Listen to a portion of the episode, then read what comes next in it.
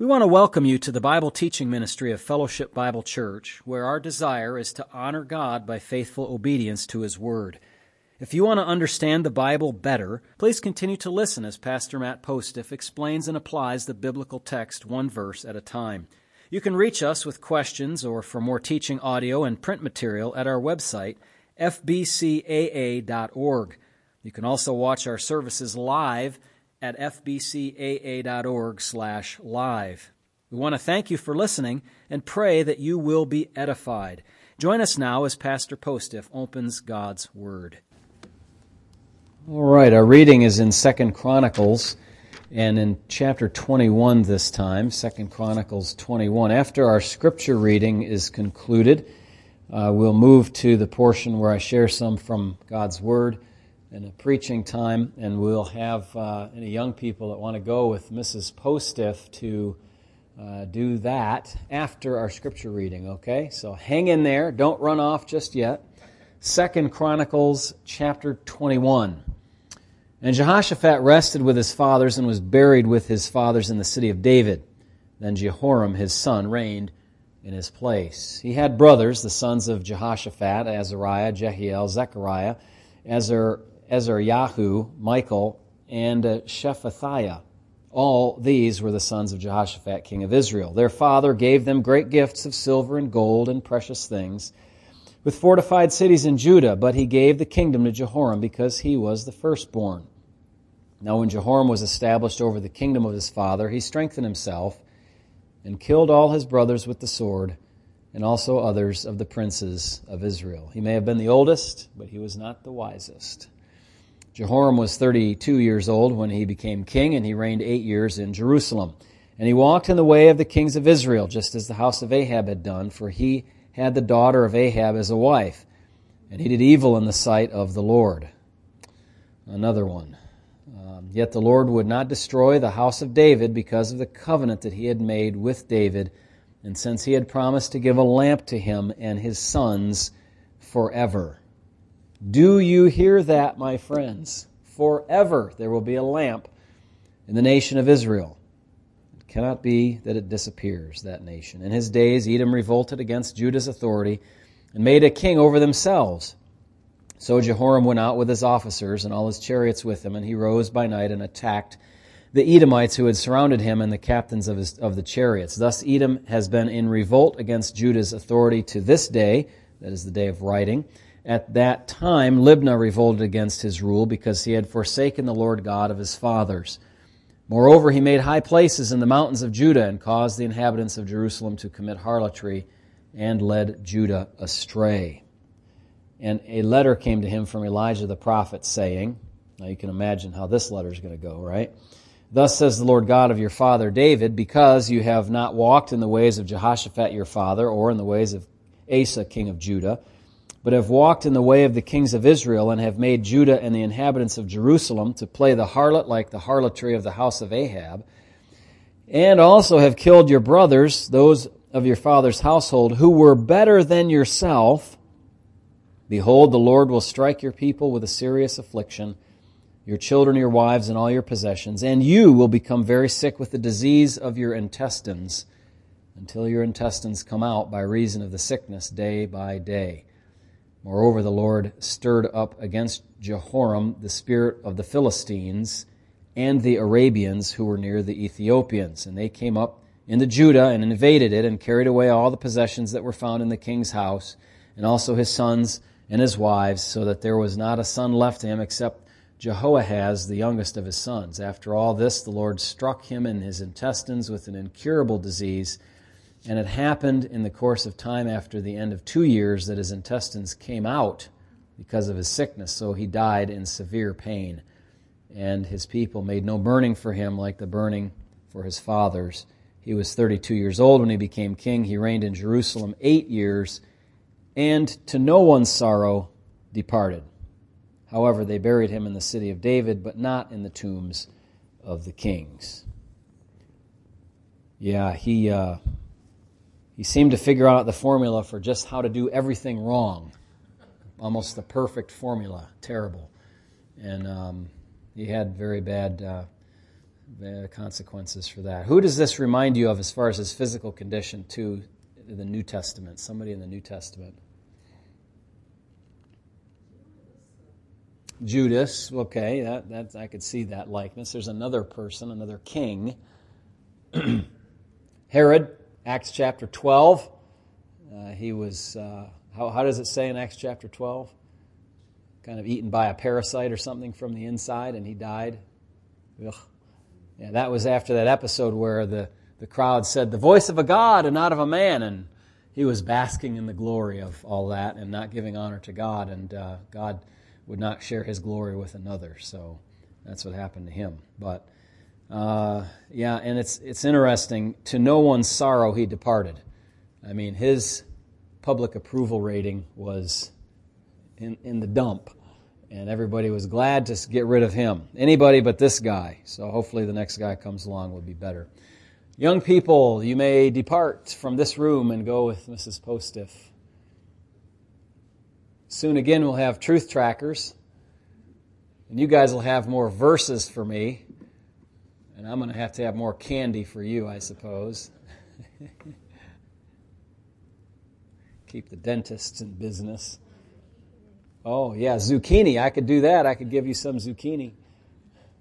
Garden vegetables. Wouldn't that count? Let's turn our Bibles to uh, Nahum, please, tonight. we still have a few things we can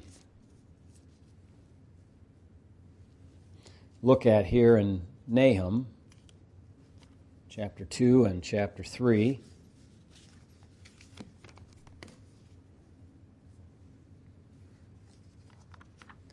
We've uh, introduced the book. We've looked at chapter 1, uh, some of the themes of the book and of the chapter. We look now at chapter 2. The judgment against Nineveh is detailed, and the, and the city is mocked here, which I'm sure didn't make them feel too good. Verse 1 of chapter 2 He who scatters has come up before your face. Man the fort, watch the road, strengthen your flanks, fortify your power mightily. Imagine these are, are, are exclamations from. Uh, either the people in the city or the person who is God who is about to attack them and saying, Look, get ready. For the Lord will restore the excellence of Jacob like the excellence of Israel. For the emptiers have emptied them out and ruined their vine branches. The shields of his mighty men are made red. The valiant men are in scarlet. The chariots come with flaming torches in the day of his preparation, and the spears are brandished. The chariots rage in the streets. They jostle one another in the broad roads. They seem like torches. They run like lightning. The, the uh, staccato reading of that that I offered is kind of in, it's, you can see it almost in the text. There's a, a harried or hurried, frantic nature to this destruction that's happening. Verse 5 He remembers his nobles. They stumble in their walk. They make haste to her walls, and the defense is prepared. The gates of the rivers are opened and the palace is dissolved. Remember what I said about this, the river and the moat and the walls and that how they had that constructed and there was a flood there and the walls in a certain section were collapsed because of that flood and that just allowed the, the enemies to walk into Nineveh. Verse 7 It is decreed, she shall be led away captive, so uh, she shall be brought up, and her maidservants shall lead her as with the voice of doves, beating their breasts. Though Nineveh of old was like a pool of water, now they flee away. Halt, halt, they cry, but no one turns back. Take the spoil of silver, take the spoil of gold. There's no end of treasure or wealth of every desirable prize. She's empty, desolate, and waste. The heart melts, and the knees shake. Much pain is in every side, and all their faces are drained of color. Where is the dwelling of the lions and the feeding place of the young lions? where the lion walked with the lioness and lion's cub, and no one made them afraid. The lion tore in pieces enough for his cubs, killed for his lionesses, filled his caves with prey and his dens with flesh. Behold, I am against you, says the Lord of hosts. I will burn your chariots in smoke, and the sword shall devour your young lions. These are the young warriors. They were pictured as lions. That was their mascot. I will cut off your prey from the earth and the voice of your messengers shall be heard no more. So we have a description here of Nineveh's fall in battle. There's a call to defend the city, man the fort, watch the road, those statements that we looked at in verse 1, strengthen the flanks. And uh, the defense, of course, was going to end, in the end be useless because God was going to make sure that the city was destroyed. And then in verse 2, he, as following the pattern, remember we noticed the pattern of jumping back and forth, destruction, restoration of Judah, or blessing to Judah, and then back to Nineveh again, back and forth, back and forth. We're following that again. In the destruction of the enemies of Judah is the restoration of Judah, is the uh, blessing to the southern kingdom. So it says the Lord will restore Israel as a nation from the destruction of Assyria, which had devastated them for years and years. And of course, you know Assyria is responsible for having taken captive the ten northern tribes and troubling the southern tribes, Sennacherib, Hezekiah, the prophet Isaiah. You remember those portions of your Bible. And so they uh, were uh, great troublers of Israel. And God promises to restore the excellence of Jacob uh, for the emptiers. There's a little bit of a question is, is this now switching back to the emptiers have emptied out Assyria Nineveh, or is it was um, Judah emptied out? Well, both are true. Uh, you could make a case perhaps either way. Verses 3 to 4. Here we have again back to like verse 1, a vivid picture of the attack against the city. The action is heavy as I was indicating with the staccato kind of reading of the short phrases, and the, it's colorful as well. You see the, the ideas of lightning, um, the spears being brandished, torches. What is uh, happening is the, the, the mechanisms that these guys were using the swords, the shields, the daggers were glinting in the sun, or they were colored red to intimidate their enemies, or they were colored red because of much blood. Um, they could, you know, have made them with scarlet fabric and gleaming and red shields to be more fierce looking, or to, or to hide the stains of blood, even. But in any case, it, this is a this is a bloody um, mess here. Very bad situation. They uh, hasten to defend the city. Uh, they're going to stumble into their walk in their walk to the walls. They're in a hurry, verse five, to try to defend the, the city in the battle.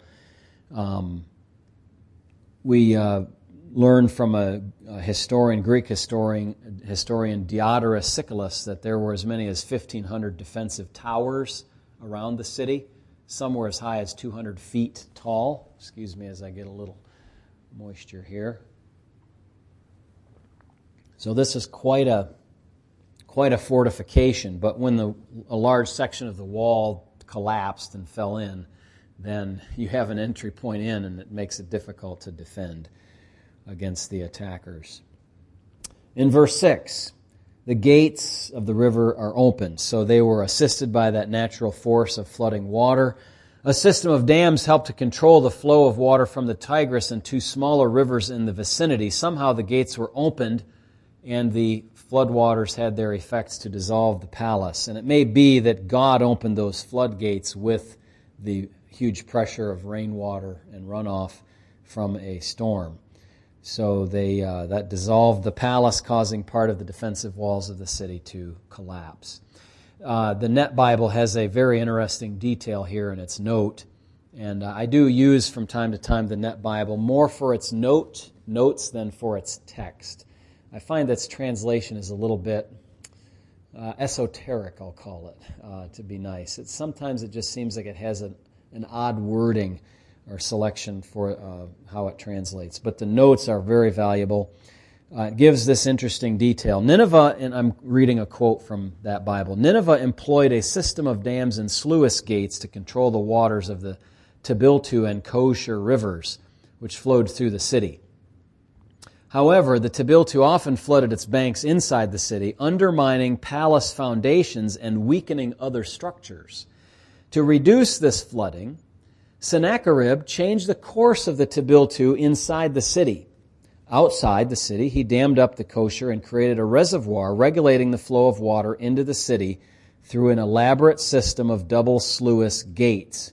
Now, I personally can't picture what sluice gates look like. Maybe you know more about um, hydrodynamics uh, or whatever and, and, management of water. But in any case, um, let me see here. I've got to get past the uh, footnotes here. According to classical tradition, Diodorus and Xenophon, just before Nineveh fell, a succession of very high rainfalls deluged the area.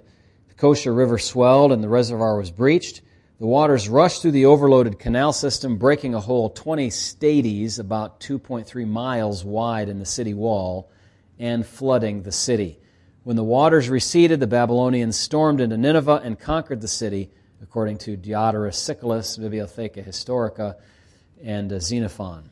This scenario seems to be corroborated by the archaeological evidence, A.T. Olmsted, History of Assyria, and it gives a page number there for that. So, very interesting. But if you can think of the disaster of 2.3 miles of wall just collapsing down, it's amazing how that would work. But if you look at if you look at the forces of nature, which are the forces of God in uh, under His authority, they are so much more vast than human, you know, ants who are building their little ant hills in in the world. I mean we were just seeing on uh, Friday evening the eruption of a volcano near Reykjavik in Iceland. You can watch the live stream of that if you want. I don't know where it's at, but somewhere on YouTube.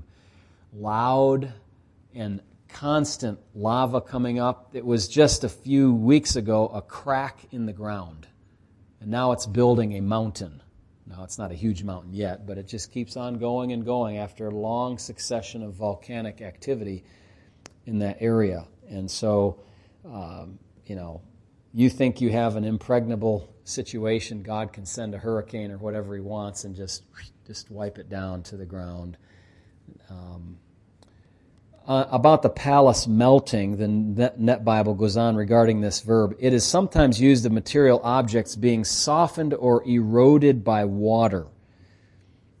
Have you ever seen a landslide? Do you know what happens in a landslide? The dirt becomes like a liquid. It's not a liquid, but it flows like a liquid flows. And so that's kind of this idea. Nahum pictures the riverbanks inside Nineveh overflowing in a torrent, crashing into the royal palace and eroding its limestone slab foundations. You know, can you imagine? Your foundations are made of uh, water soluble materials. Ouch. Ironically, a few decades earlier, Sennacherib engaged in a program of flood control because of the Tabiltu River often flooded inside Nineveh and undermined the palace foundations. Sennacherib also had to strengthen the foundations of the palace with, quote, mighty slabs of limestone so that its foundation would not be weakened by the flood of high water. Uh, at the time of the fall of Nineveh, the palace of Ashurbanipal was located on the edge of the sharpest bend in the Koshar River as it flowed through the city. And the, when the Koshar overflowed its banks, the palace foundation was weakened. And so that's what happened there. We return to the text, verses 7 through 8. Um, God's ultimate plan for Nineveh was to be led away captive just like she led thousands of captives from their homelands. You know, if you live by the sword, you die by the sword. If you live by this kind of mechanism, uh, oftentimes uh, God uses that very technique on you that you have used on others to get you. And so uh, the part, uh, and so they were, you know, leading people away from their own homelands. They would also be led away and destroyed. The part about Nineveh being like a pool of water uh, let's see, that is in uh, 8, the first part of 8, though Nineveh of old was like a pool of water, refers to the fact that it was a great city that provided for its inhabitants. We don't think about this too much today, but if you have no water, you have no life. You have to go somewhere to find to find it. Um, how would you like to be up in uh, uh, maybe the northern suburbs of Detroit where they had that water main break and you're boiling water in like 10 communities or something like that. This was a 10 foot diameter water main. That's, I mean, from the floor to here is eight feet. Two more feet. That's how big this water main is. And it had a leak in it. it has a leak in it. And it's going to take them a couple weeks to repair. No water, no life. You know, you, it makes things much more inconvenient. So if you have a, a pool of water, it's like when the Lord says, uh, you know, He leads me beside green pastures, makes me to lie beside still waters. You have everything's provided for you if you're a sheep. You have grass, you have water. What else could you need, right? A little shelter, maybe. You have a, a shepherd caring for you. That's all that you need. So it provided for its inhabitants, even if the surrounding country was desolate. Now, instead of looking forward to coming to it and living in it, people fled for their lives. People yelled for them to stop. You know, hey, don't leave. They said, hey, see you later. I'm out of here. They left. So, verses 9 and 10. We change scene again. Uh, this time to the attackers who are taking the spoils without measure from the city and leaving it empty and terrified. So the attackers come those ones that were brandishing their swords and shields and the flashing red and all that. They were taking the spoil, silver, gold, all the treasure, wealth, every desirable prize. They were just looting the whole place. Um, and the people who were observing this and being attacked, their hearts were melting. Verse 10 says their knees were shaking. You see, now you see how tough they are when they're the ones under attack and they haven't been accustomed to this kind of thing before, you see their citizens, uh, how they are there in the city. Pain, pale facial color, the terror is total in the lives of these people. Now we come to uh, verses 11 to 13 where we have mockery and a declaration of judgment against Nineveh. So just to, to remind ourselves, we were looking at the description of Nineveh's fall and the battle before. Now we're looking at mockery and declaration of judgment against Nineveh.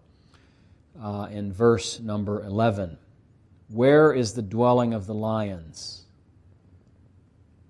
You know, where are you now, all you mighty lions? You hear the tone of voice, the mocking, the uh, declaration that they are nowhere, by, by means of this question, they are nowhere to be found. You're so strong, you think, are you? Well, we'll see about that. The, of, the symbol of the Ninevite soldier was a lion. The king of Assyria was pictured as a man who hunted and killed lions. Like the king of the beasts, the Assyrians were supposed to be fearless and took enough prey for their family, the city of Nineveh, the nation was on top of the food chain, at least for a while. The point of Nahum is a taunting statement. Where are you now, big boy? You're finished. They're reduced, or you're reduced to captivity and fleeing away. No more strong lion. They're running away with their tails between their legs. That's more of a dog kind of illustration, but you get the point. In verse 13, God simply says that he is against the nation of Assyria. These are the scariest words that any nation can face. Um, in uh, verse 14 of chapter 1, it says, Your name shall be perpetuated no longer out of the house of your gods. I will cut off the carved image and the molded image. I will dig your grave, for you are vile. And then he says, I am against you. Our own nation should take heed to these words it is clear that God will turn his face entirely against our own nation in the not too distant future if he's not done so already. Likewise, anyone who knows this judgment is against them ought to be in fear for their souls. Don't fear him who can merely kill the body. Fear him, fear him who can kill the body and put the soul in hell. Hmm. He goes on, uh, Nahum does, to say chariots will be burned, totally destroyed. Assyria did this to their own enemies. The sword will kill the young men uh, of Nineveh. The prey will be cut off.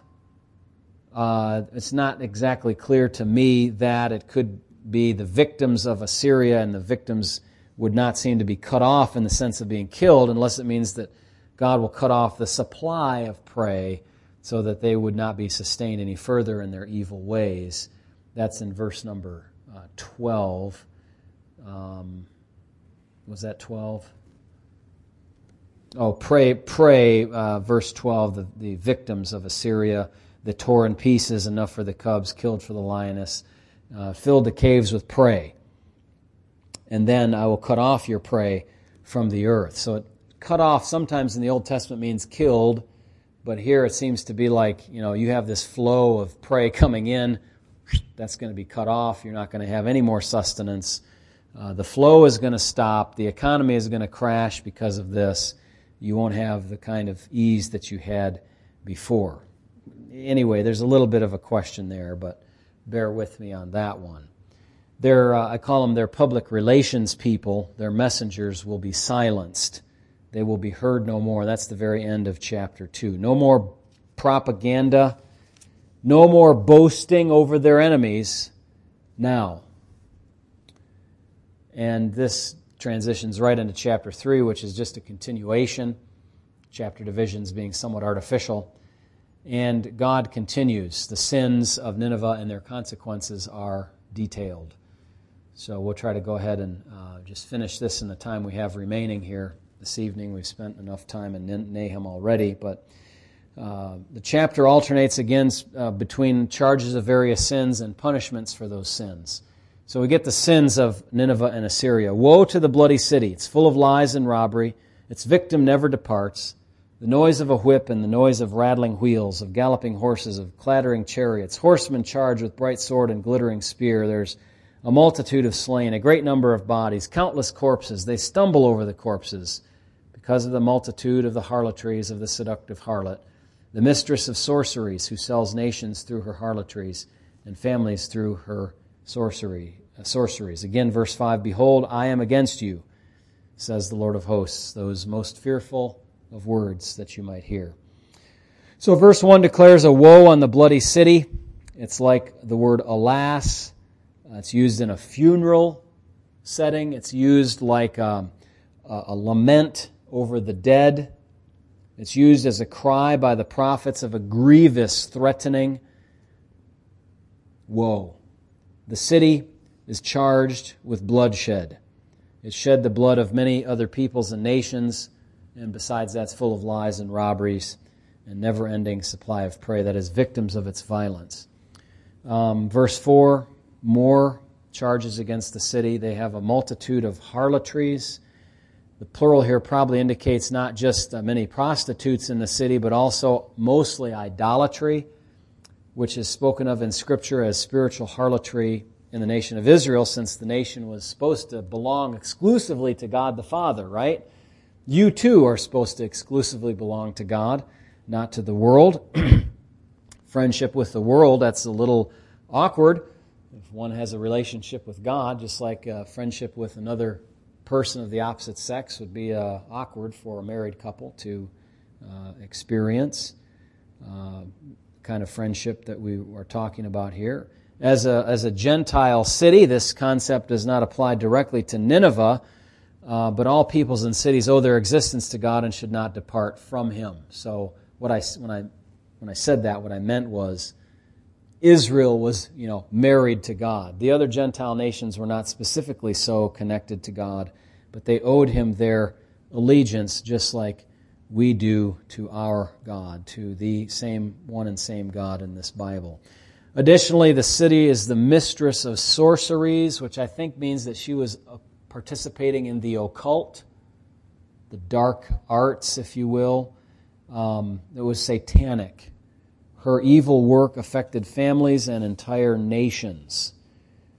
I'm afraid there are a lot of people in high places in our own nation that are involved in sorcery type of activity, and thus they are so vile, so evil, so dark, so abandoned of conscience that they don't have any care for the things of God. They've rejected Him entirely. They want just pure pleasure and uh, they will get their, perhaps get their wish in this life, but they will get their comeuppance in the next by, by certainty. Uh, look at verses 8 to 10. I know I'm jumping a little bit, and I'm trying to collect the charges of sin together. Uh, the Bible says, Are you better than No Ammon that was situated by the river? Or Thebes, the name of the city, that had waters around her, whose rampart was the sea, whose wall was the sea. Ethiopia and Egypt were her strength, and it was boundless. Put and Lubim were your helpers. Yet she was carried away. She went into captivity. Her young children also were dashed to pieces at the head of every street. They cast lots for her honorable men, and all her great men were bound in chains. Who was it that destroyed Thebes? Assyria. God says, Are you better than them? Look at their natural defenses. You walked through those, and thus someone will walk through yours. Um, terrible, terrible note uh, notes here about how they treated these people. They dashed their children to pieces. Nineveh was neither morally nor strategically better or more powerful than the city of Thebes. The Nile River and water canals were its defensive system. She was allied with Ethiopia and Egypt. Um, Put in Lubim or Libya and that general area. Even with all that, No Amon or Thebes was carried away into captivity. The influential men, men were imprisoned. Nineveh should remember all about this because under Ashurbanipal, she was responsible for the demise of that city. She lived by the sword and thus soon would die by the sword. So, what are the consequences? Well, the vivid uh, imagery of the attack on the city is in verses 2 and 3.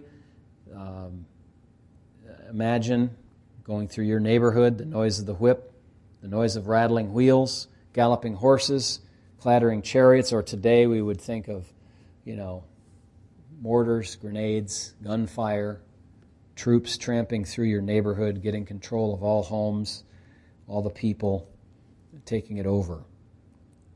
A horde of foreign invaders would come with their chariots, their whips, their wheels, their galloping horses, their spears, and their swords. A vast number of casualties would seem countless. There would be so many bodies there was no time for them to be counted or identified. They would have to be just piled into mass graves. Uh, corpses were everywhere, would be everywhere according to the prophecy, and they were indeed in the fulfillment. Uh, thus, how war goes. Verses 5 to 7, then, dropping down there, details God's response to their harlotries. Uh, he says, I will lift your skirts over your face. I will show the nations your nakedness. This is a, a picturesque way of showing that they would be exposed. Uh, they'd be open to all to come and steal all of their stuff and kill them all, humiliated and exposed to the world to see.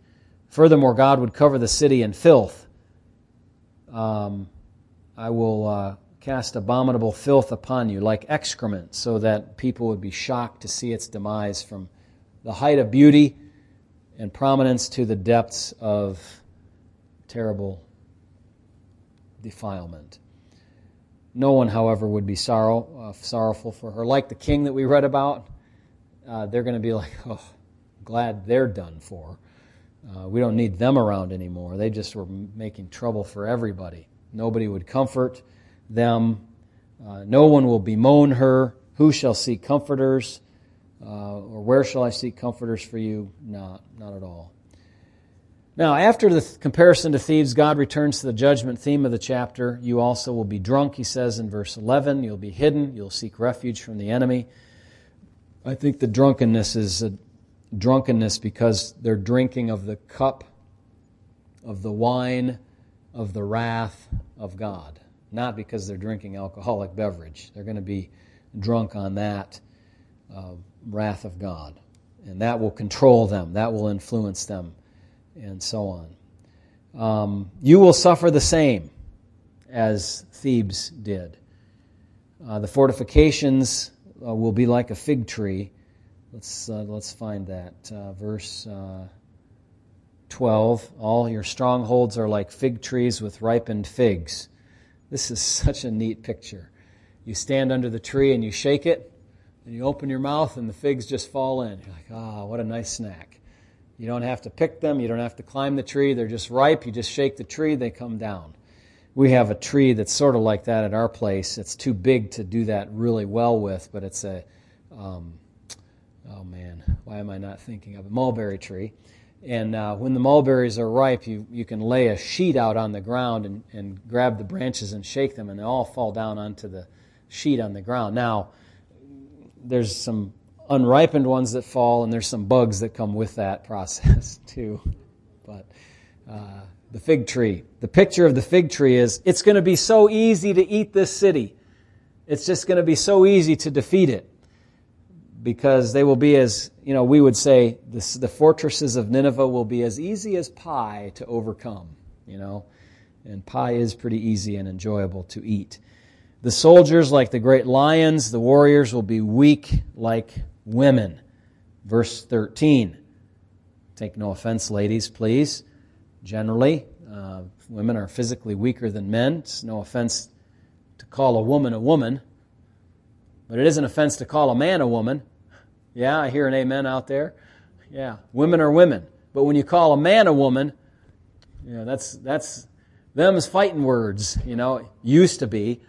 Now everybody's all mixed up about this matter, but uh, that's what it means. They're weak, they're insulted, uh, they're unable to defend the city. Um, they were mocking God, and, and through Nahum was mocking the city. The gates of the city, instead of being shut securely, would be wide open for the enemies. You know, it's like your front door. But you didn't find water coming out of your front door, by the way, from this morning. No, okay. Uh, bad feeling, I'm sure. I haven't had this. I hope never to. But to walk to go home and find your front door kicked in. You're like, uh oh, what's been going on here? Well, these guys, their gates are um, open. Uh, they're open for your enemies. Fire will devour the bars of your gates. They'll just be totally, completely ineffective. Um, so we have all this imagery of, of openness to destruction, uh, vivid imagery. Draw your water for the siege, fortify your strongholds, go into the clay and tread the mortar. You know, in other words, tr- trying to make quick extra bricks. You know, let's get some more fortifications built here. There will there the fire will devour you and the sword will cut you off. It will eat you up like a locust. They'll be completely consumed, not able to stand before the coming disaster. Um, they'll be uh, likened in 16 and 17 to locusts. The leaders of the nation will be likened to locusts who are ready to fly away to their next place. You've seen bugs in the morning when it's cool and they're kind of sluggish. But then when the, when the warm sun beats down and warms them up, then they, they take off and go wherever they're going to go. That's what we're looking at here. Um, make yourself many. Uh, you've multiplied your merchants. The locust uh, plunder and flies away. Your commanders are like swarming locusts, and your generals like great grasshoppers, which camp in the hedges on a cold day. When the sun rises, they flee away, and the place where they are is not known. So they abandon ship and left everybody else to their own devices. They had a huge number of merchants, indicating the commercialization of the city, uh, and that just means more inventory for the plunderers to spoil for themselves. Finally, in, uh, in 18 and 19, your shepherds slumber, O king of Assyria, your nobles rest in the dust, your people are scattered on the mountains, and no one gathers them. Your injury has no healing, your wound is severe. All who hear news of you will clap their hands over you, for upon whom has not your wickedness passed continually? So, sleeping shepherds, nobles resting in the dust, what does that mean? They're dead. They're, they're dead. They're scattered about. No one will be able to get them together again. The destructive blow is permanent. Assyria will not again rise as a nation, and no one will be sad about that. when I wrote these notes originally some years ago and, and studying this, I was struck by how similar the 2015 ISIS offensive in Iraq was, which advanced rapidly since the earlier, uh, earlier in June of 2014. This looked like the Assyrians and the Babylonians after them. Their religion was different, but their brutal tactics were the same. And if, if you have a memory of those events when they were current, you just remember how they swept through, ISIS just swept through destruction, destroying people, killing, uh, destroying cultural sites, historical sites, libraries, burning things, just uh, very bad. Um, but God is not mocked. Galatians 6 7 says that what someone sows, they will certainly eventually also reap. Whether soon in this life or later in judgment, the results will make clear what kind of seed was planted. The Ninevites planted a terrible crop with their wickedness and received a commensurate harvest from the Lord. Those who live by the sword, as we said before, will die by it as well. Matthew 26 52 gives us that proverbial statement. The specific situation of Nineveh offers the general principle that God judges wickedness. Now remember, he gave mercy to them a hundred years earlier with Jonah. He sent them a message of destruction.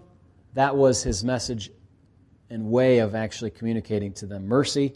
They believed it. They turned away from their wickedness for a time, and God relented of the disaster. I'm sure it didn't mean that the city suddenly became, you know, church services 24 7. Okay, we're not that naive, but they did amend their ways to some extent in a very uh, notable fashion.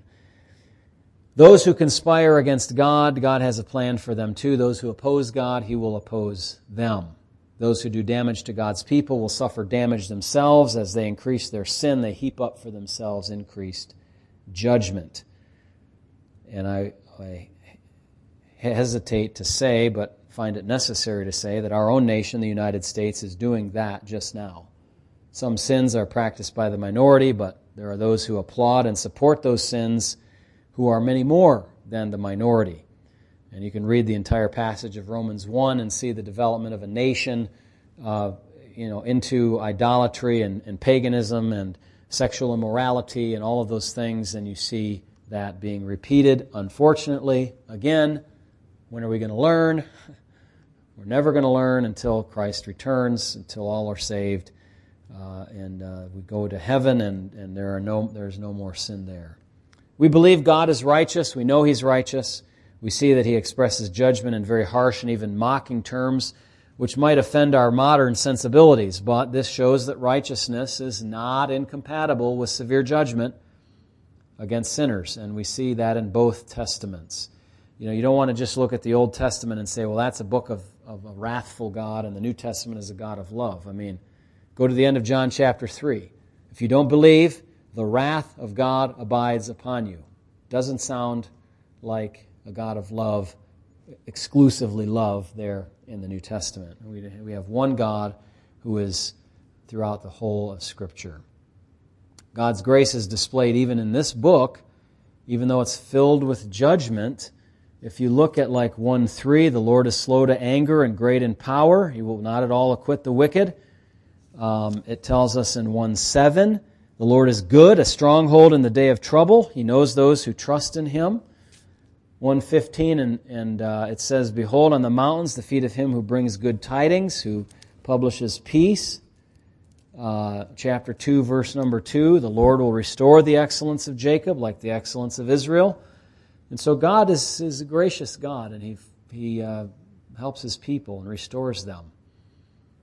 What God prophesied through Nahum did indeed happen. In 612 BC, the kingdom of Assyria was destroyed. God's word was vindicated around 40 years after it was written by Nahum. God's promises always come to pass, even for good or for calamity. And so we can bank on that. With the track record that God's word has, predicting, coming to pass, predicting, coming to pass, when there are things that are predicted in the New Testament and still, still some in the Old that haven't yet come to pass, what do you think is going to happen? They will happen. It just takes time. We're not as patient and, and, uh, and, and long range in our view as God is, but, but He is, and He will make sure those things come to pass. So let's thank Him for that tonight. Father, we are grateful to you for writing in your word, telling your prophets the things that you're about to do and then doing those things. And for those that have yet to be fulfilled, Lord, we're assured that with a good track record, a perfect track record, the Word of God will indeed come to pass, every last bit of it, And I, so I pray that you'd help us to take that seriously, uh, that that piece of evidence would be convincing to us, that it would catch us up short if we think we can just uh, treat this like uh, some religious book that's just made up or whatever. But we would really take serious uh, note of the of the facts of prophecy and history that it uh, brings to our attention. Lord, today we love you and we thank you for allowing us to look at your word, even this difficult portion. Help us to be thankful to you tonight, to be uh, thankful for and to one another. Help our time of fellowship here to be sweet and our going home to be safe and our rest to be thorough this evening, that we be ready for tomorrow's things, whatever those may be. But as we do that, help us not to worry about tomorrow, just to get through the rest of the day. Thank you in Jesus' name. Amen.